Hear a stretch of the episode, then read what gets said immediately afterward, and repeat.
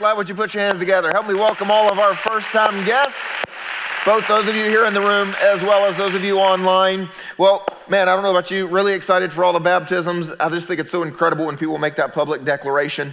So, actually, that's where we pick up in our series. If you are a guest here today, we are on part three of a series we've been doing called The Church Jesus is Building.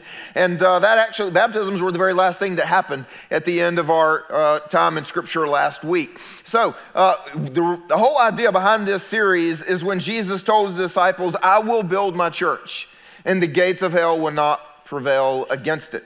And so then we have to say, what does this church on the earth look like? Where do we get a picture of it? Well, we actually get a picture of it from the book of Acts. That's why we're simply going straight through the opening chapters there. And so we see what we would refer to today as the birth of the New Testament church.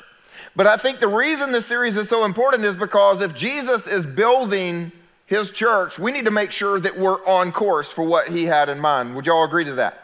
So, one of the coolest things I got to do this summer, you know, I was on sabbatical for a little while. One of the coolest things I got to do was go to selling school, and that is S A I L. I had somebody, when I first said that, they asked, Why'd you go to selling school? Are you going to quit your job and become a. No. selling school. And uh, for the record, I passed. So if you don't want to call me pastor, you can call me skipper or captain. I officially have my captain's license. But anyway, back to the point. The reason I'm telling you that story is because one of the last things we had to do, the students and the professor, we spent a week living on board a catamaran in the Caribbean. And one of our final things to actually pass the course was to plot a course and stay on course. And so he showed us where we are on a map. He says, This is where you are, and tomorrow I'm going to sit back while you sail the boat, and you have to take me there. And there were two things about our course. One was something we had to avoid, and one was something we had to go through. So, one of the things we had to avoid was an underwater volcano. Because, first of all, it's actually illegal to sail across it, and second of all, if it goes off, we would be vaporized. He didn't want to die. I go, we'll go along with that one. And then the second thing is he wanted us to thread the needle between these two mountains coming out of the sea. They're side by side, they're called the sisters. And if you, you get it wrong, you're going to find yourself dashed into one or the other. And as the baby brother in a family with two older sisters, the uh, imagery was just way too real for me. The idea of having to thread the needle between two angry sisters. So, the point to that, of course, is if we got off course, something was going to go really, really wrong. And so, the same idea as we look at Jesus building his church, it's not just about going to heaven, but it's about how we are the church, how we live out church life together. Right? I mean, we all know, we've already discovered in the series, we are the church. If you're a believer in Jesus, if Jesus is your Lord and Savior, then you're a part of the church, the family of God upon the earth. But how we do life together, well, two words that would describe that is what we say church life. So, what was church life like for them 2,000 years ago, right after they had spent this time with Jesus? Learning what he wanted from them, we think it's a pretty good model for us.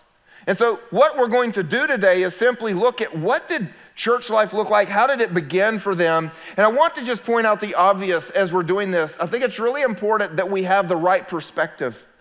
And that perspective being, if you were to go to the gym and hire a trainer, you would expect them to tell you how you could make some changes to your ability to lift weights or to look good in a bathing suit, whatever it is you're trying to accomplish. If you go to a doctor and say, I have a pain or I'm sick, you would expect them to tell you how you could make a change. Chances are really good as we look at church life 2,000 years ago, we're going to discover that we're maybe a little off course. I don't want anybody to feel like I'm beating you up. That's not the point. But we need to start with the perspective that we want to learn something. And maybe we need to make an adjustment. Is everybody okay with that today? So you're not getting beat up today, but we are just honestly looking in the mirror and saying, Do I live the way they were living 2,000 years ago? So, again, since we're going straight through the opening chapters of Acts, this is a great time for you to follow along in your own Bible. If you've got your Bible with you, then go ahead and turn to uh, Acts chapter 2, and we're going to be at the very end of that chapter in verse 41. And uh, it'll be on the screen if you don't have a Bible, so it's okay. But let me remind you where we are in the series. In chapter one and part one of our series, we looked at the idea that Jesus was crucified, then raised from the dead, but then uh, he didn't immediately go to heaven. He actually stayed on the earth for 40 days, teaching his closest disciples the most important things about the kingdom of God, which obviously is going to include how to be the church on the earth. And so we saw him saying, Wait for the promise of the Holy Spirit. And then last week in part two for us, we also saw in chapter two of the, the uh, book of Acts, we saw this outpouring of the Holy Spirit he had told him to wait for. And uh, if you were here, then we can all agree this is one of the most bizarre events in all of the Bible, right? Everybody with me on that one. And uh, so we talked about what this weird gift of tongues and the outpouring of the Holy Spirit is all about. And look, you guys came back. Praise God.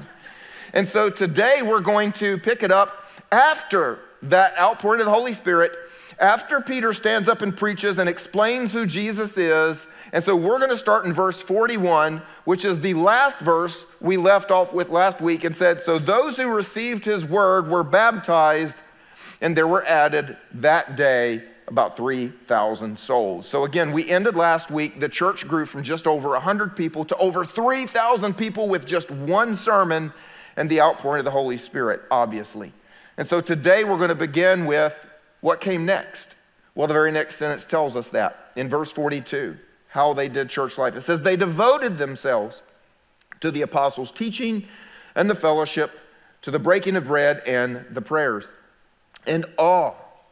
Another way to explain awe is reverent fear. So, reverent fear came upon every soul, and many wonders and signs were being done through the apostles. And all who believed were together and had all things in common. And they were selling their possessions and belongings and distributing the proceeds to all as any had need. And we're going to pause right there for a minute because this passage is often misunderstood and then is actually used to promote uh, a political movement, in particular, socialism.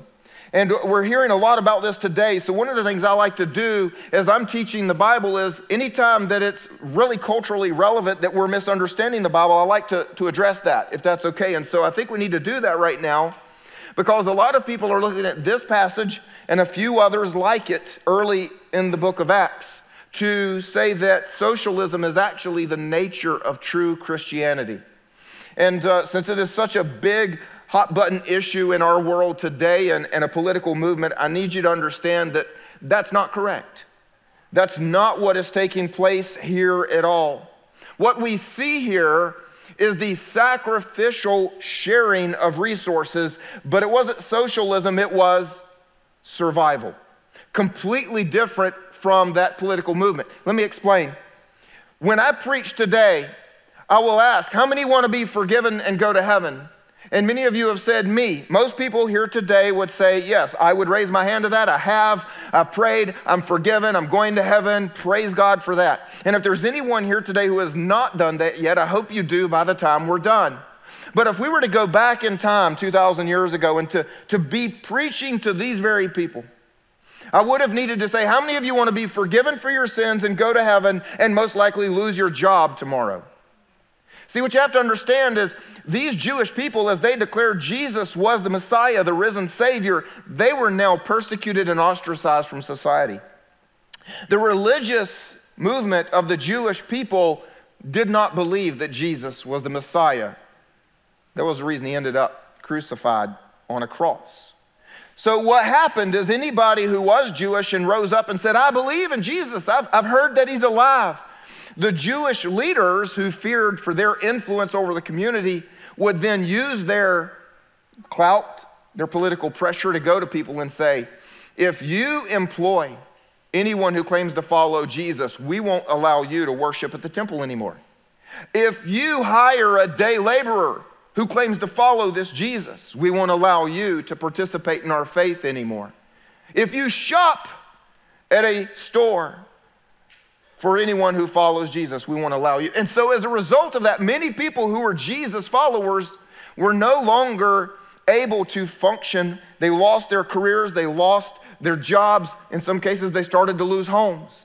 And so, what they would do in order to survive is those who had a little extra would sell it and they would bring it and say, Well, now we can at least eat for the next two weeks.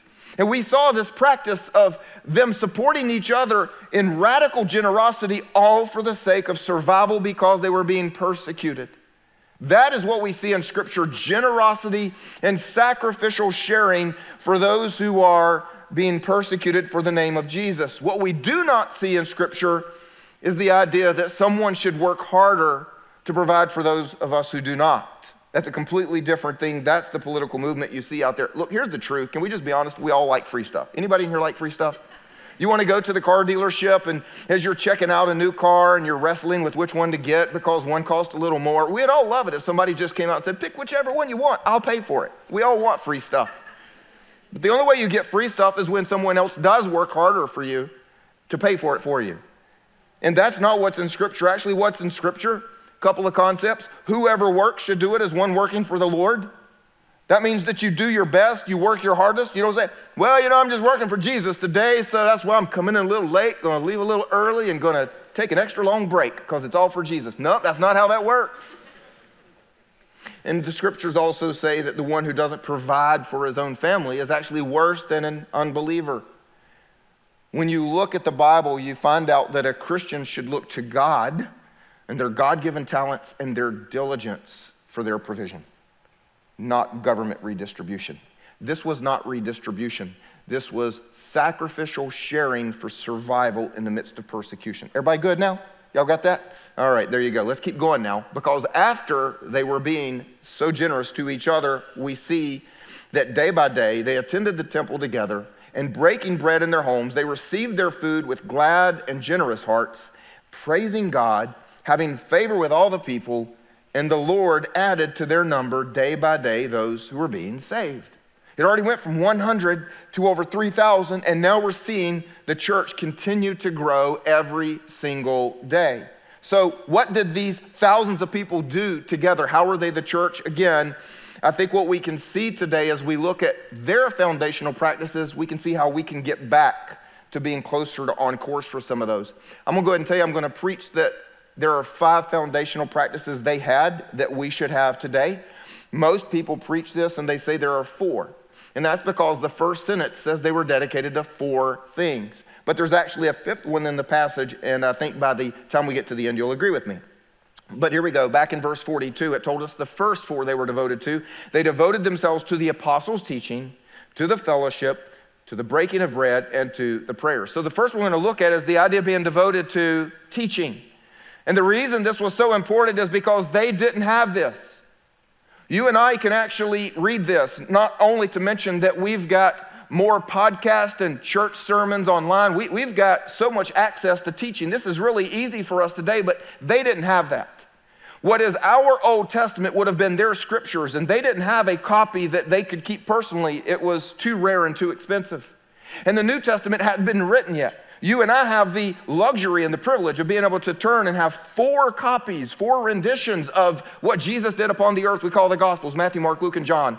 Then we have the book of Acts, which is the story playing out right now in their lives. It hasn't even all happened for them yet. And then we're going to have the Apostle Paul have a radical salvation encounter and go on to write the majority of our New Testament. So we know what Jesus expects from us. They had to get together and say, hey, Peter, Tell us again what Jesus said when he preached on, on the Mount of Beatitudes. Hey, John, can you tell us again what the Sermon on the Mount was like? Can you tell us again what Jesus did when he prayed for that blind man?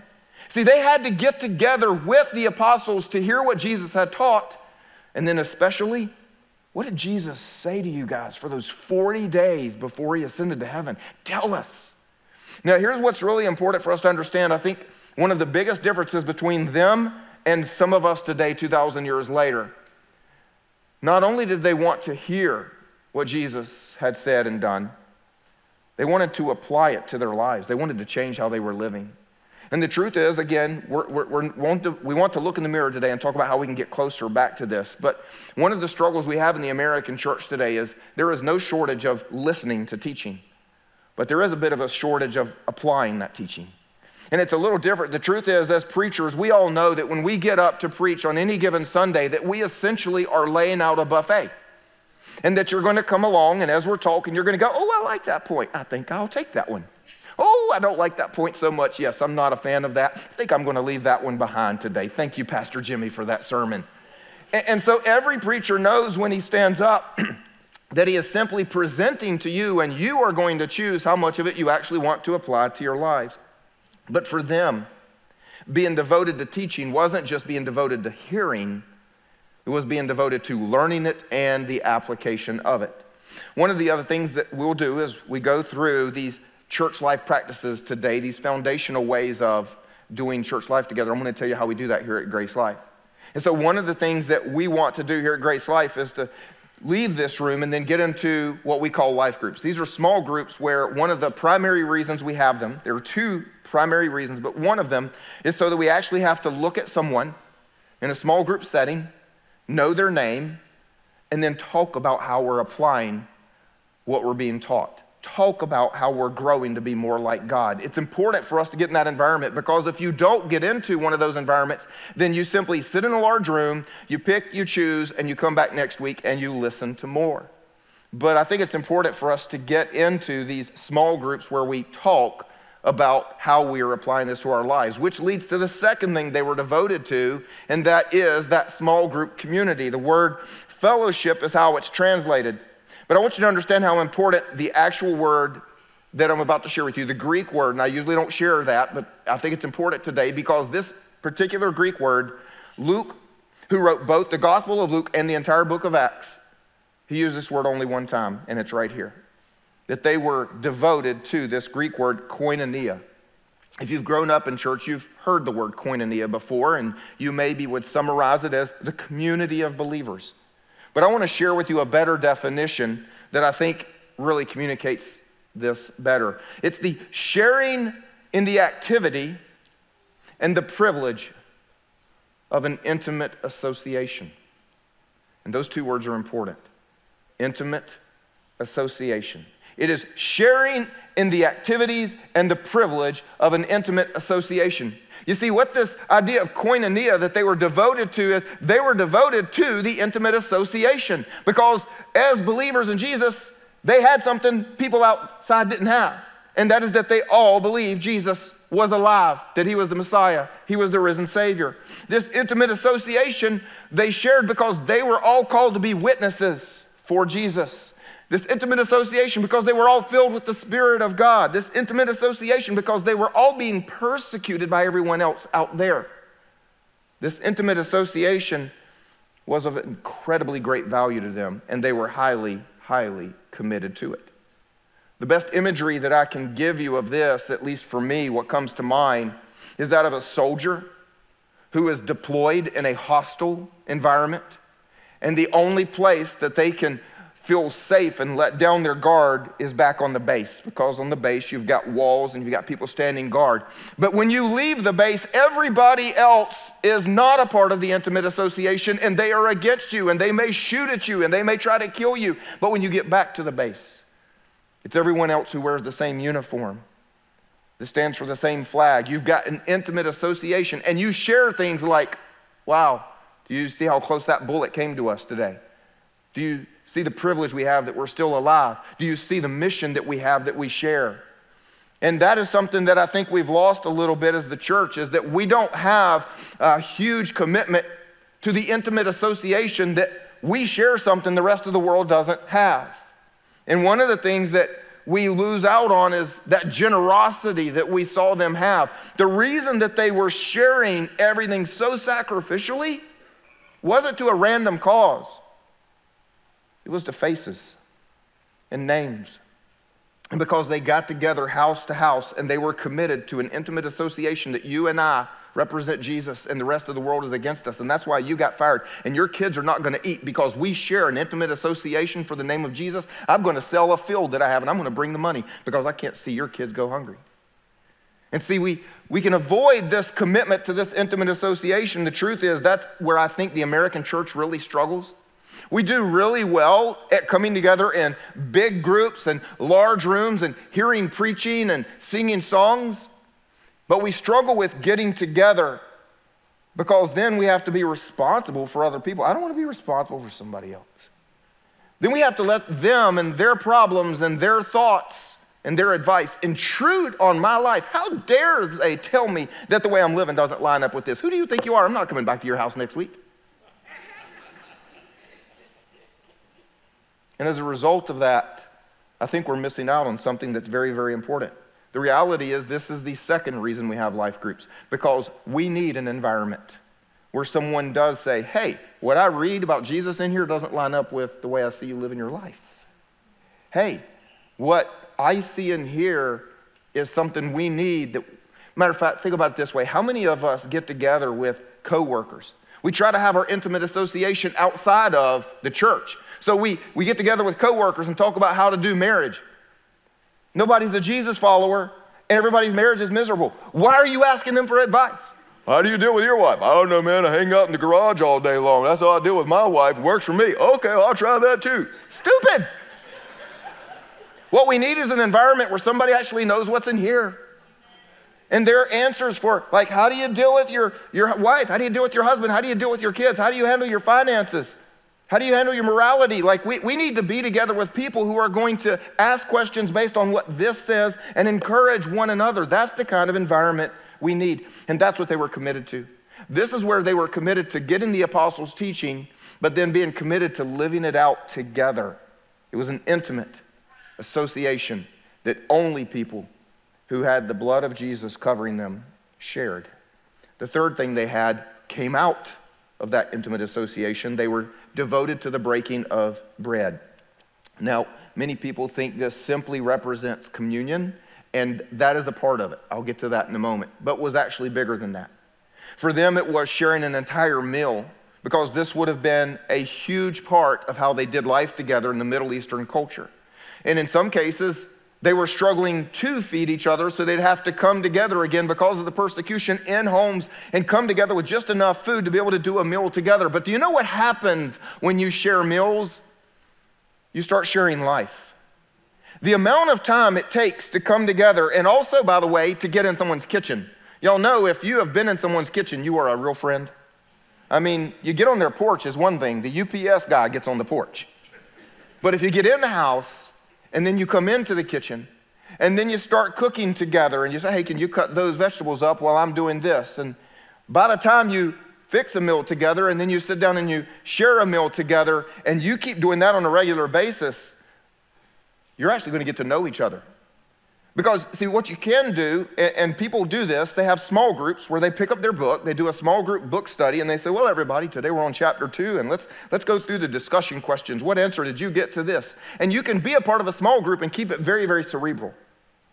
But once you actually start breaking bread together, having meals, and taking time to talk, at some point, conversations about where you were raised and what you went through and, and, what your family's going through right now and what you like and, and what your struggle is in your faith, those things are going to start to come out. You're going to share life together.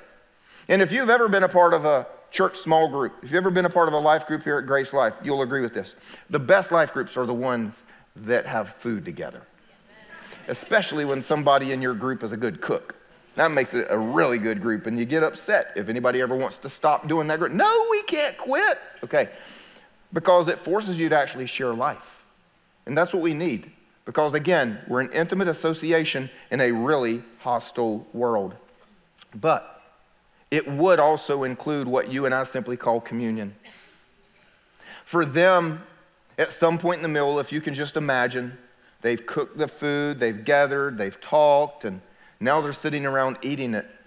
And you can imagine one of those people at some point near the end would say, Hey, everybody, grab a piece of the bread. Do you remember when our Lord, on his last night before he was crucified, he took bread? And they would take that meal and that time of sharing life together and they would actually turn it into an act of worship. It was more than just going through a book study together. The fourth thing that they were devoted to was prayer. Now, there are many types of prayer. And the truth is, many types of prayer would have been present. Just some examples.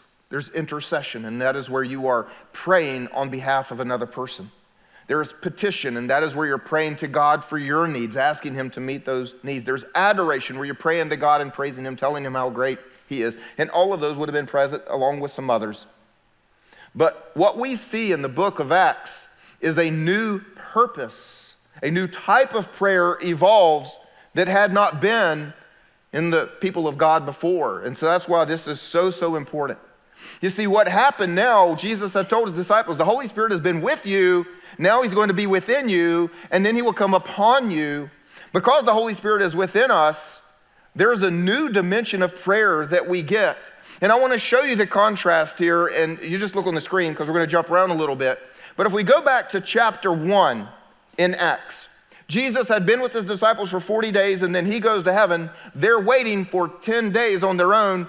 And, uh, well, they get a little confused about what to do and they just decide we got to do something because we're bored. So, in those days, Peter stood up among the brothers. The company of persons was in all about 120 and said, Brothers, the scripture had to be fulfilled concerning Judas, who became a guide to those who arrested Jesus. For it is written in the book of Psalms, let another take his office. Okay, Peter knows the Bible. Great. So it's a good sermon. The problem is, he didn't really know what to do with this idea that Judas is gone, he needs to be replaced. And so instead of hearing from God, they just act upon their best idea. And so it says they put forward two Joseph called Barsabbas, who was also called Justus, and Matthias. And they prayed and said, Lord, you know, because we don't, but you know the hearts of all. Show which one of these two you have chosen. And they cast lots.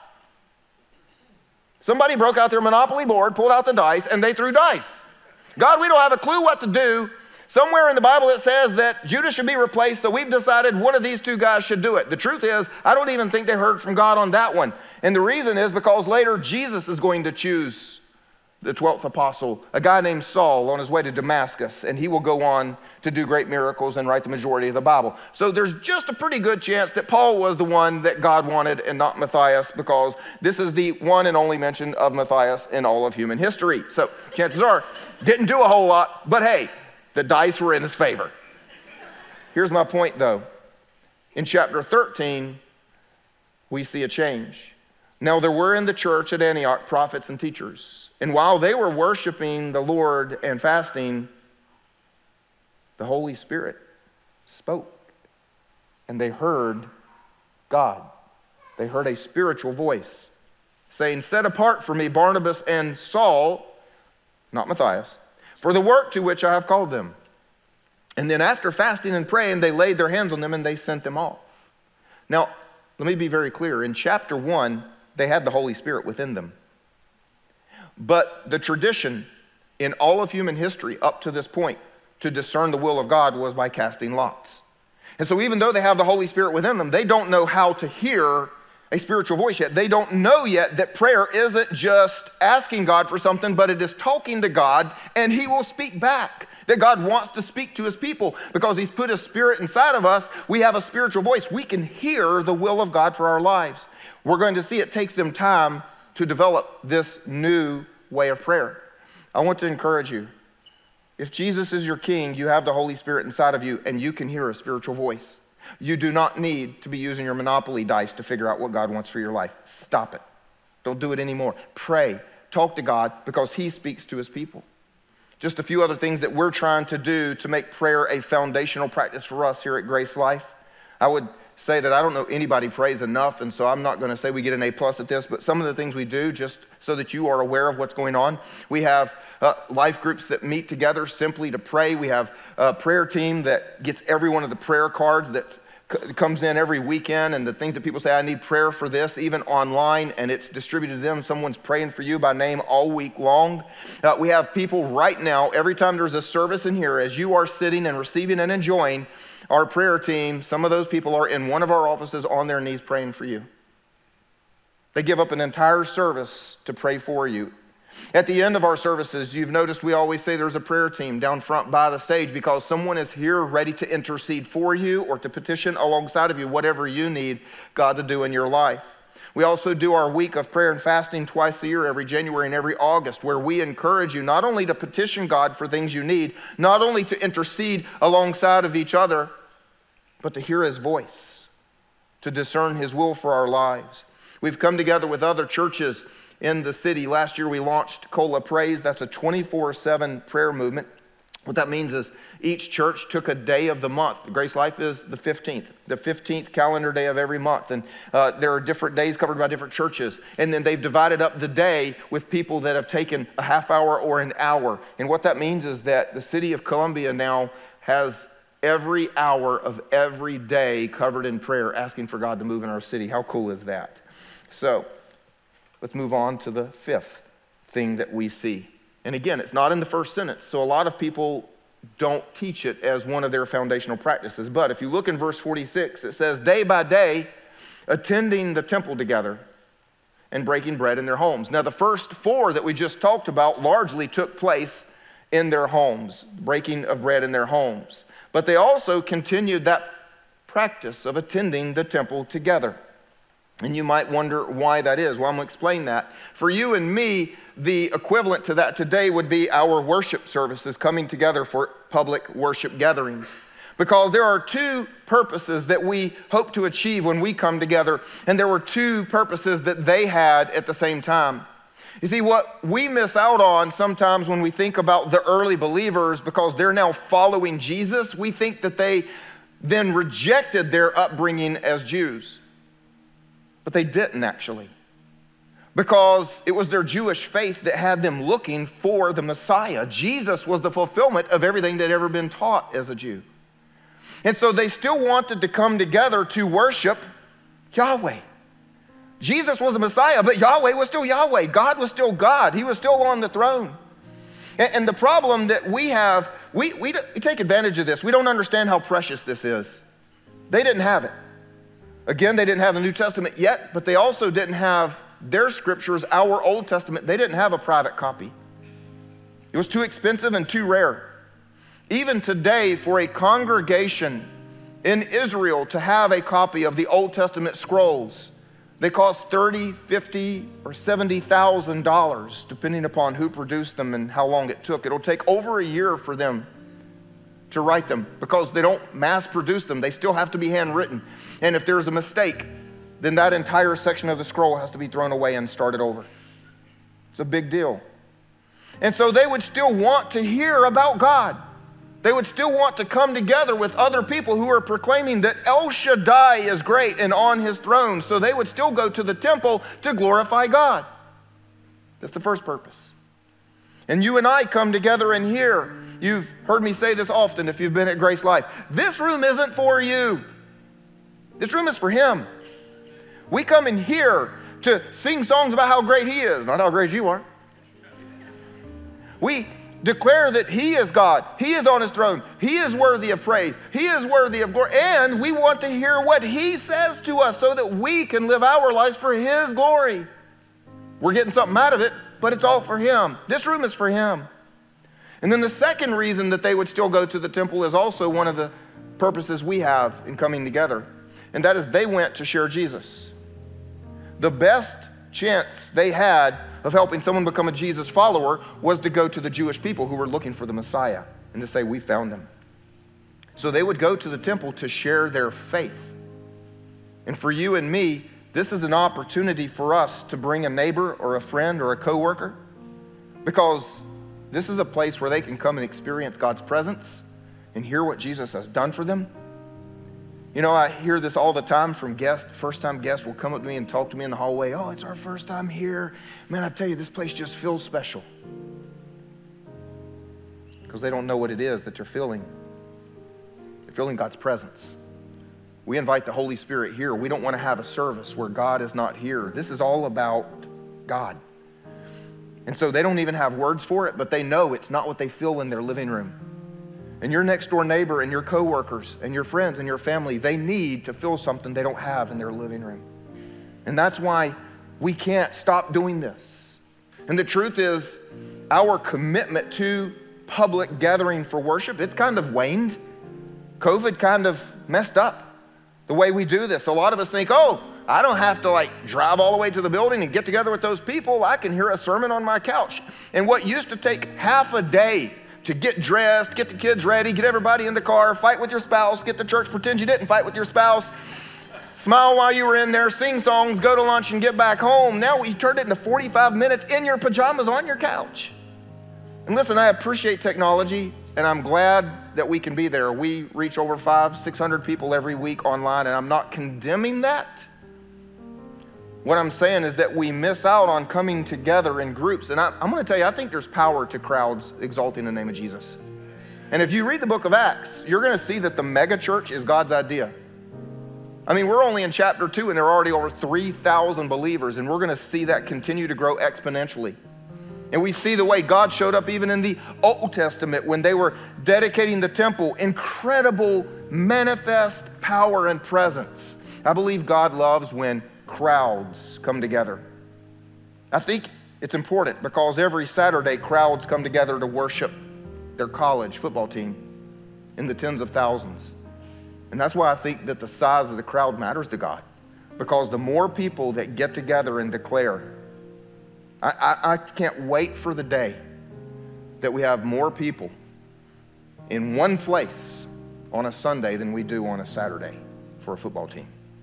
I mean, we're getting some big churches. I mean, there are some places where we got 2,000 seats, but we're still a long way from football. I'm off my notes. I should shut up because this is SEC country. So, I'm going to end by challenging you. I want to challenge you to take your church life as seriously as you do the rest of your life.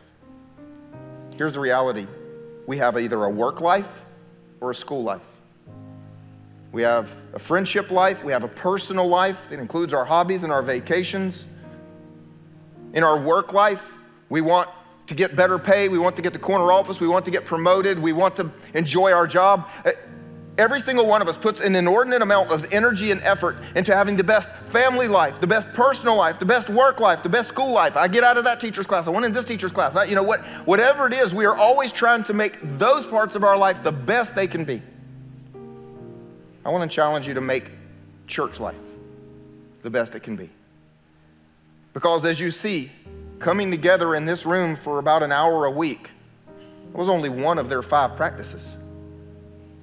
It was only one of the five things that they were committed to doing to be the church Jesus is building. And let me share with you the result one more time. We've already read it, but pay attention to it this time. Day by day, attending the temple together and breaking bread in their homes, they received their food with glad and generous hearts. Their physical needs were met, and their emotional needs were met. Their hearts were glad praising God. God was blessed and having favor with all the people. And the Lord added to their number day by day those who were being saved. So here's what we have to understand it's not just about going to heaven, it's also about how we live on the earth. And the way they did church, and the way they were the church, and the way they lived life. It brought so much glory to God with their own needs being met, that the lost wanted in on it. And I think that's the goal for you and me today. Amen? Let me pray for us. God, we do thank you that in your incredible wisdom, you did not leave us here to do life alone. It's not just about believing and waiting for heaven and being isolated and lonely and ineffective. God, that's the life that some of us have chosen, and today we lay that down before you. Today, we commit anew, or maybe for the first time, to being your church while we live here on this earth. We commit to having these foundational practices that your early church, your disciples, showed us the way. God, we want more than to just live a miserable life waiting until we die. We want to make a difference here on the earth. We want to change lives of people around us. We want to change the world. We want to bring much glory to your name. So, God, we ask you, would you come and reveal to each of us how we can bring more of these foundational practices from 2,000 years ago into each of our own lives? If you just stay in a place of prayer, I want to speak to those of you that have yet to make Jesus your King. Here's the reality every one of us at some point has done something that we call sin, something that wasn't perfectly holy. You see, God is perfectly holy and we're not. Sin is the word for those actions and attitudes and thoughts that separate us from Him. The good news is that God loves you so much, He doesn't want you to have to pay for your sins on your own or to be separated from Him. So He sent His Son Jesus to live a perfect life on the earth so that when He died on the cross, His life, His death, could pay for your sins and then when he was raised from the dead, that he could offer you eternal life by that same power. We call it the free gift of salvation. And if you've never received that free gift that Jesus is offering you, I want to help you do that right now. Wherever you are, would you simply pray to God and say something like this Lord Jesus, I thank you that you died for me. And so now I choose to live for you. I thank you that you love me. I thank you that I'm forgiven. In my simple prayer today, would you fill me with your spirit and give me a life of great meaning in your kingdom? Amen. Would you all help me celebrate with them, everybody?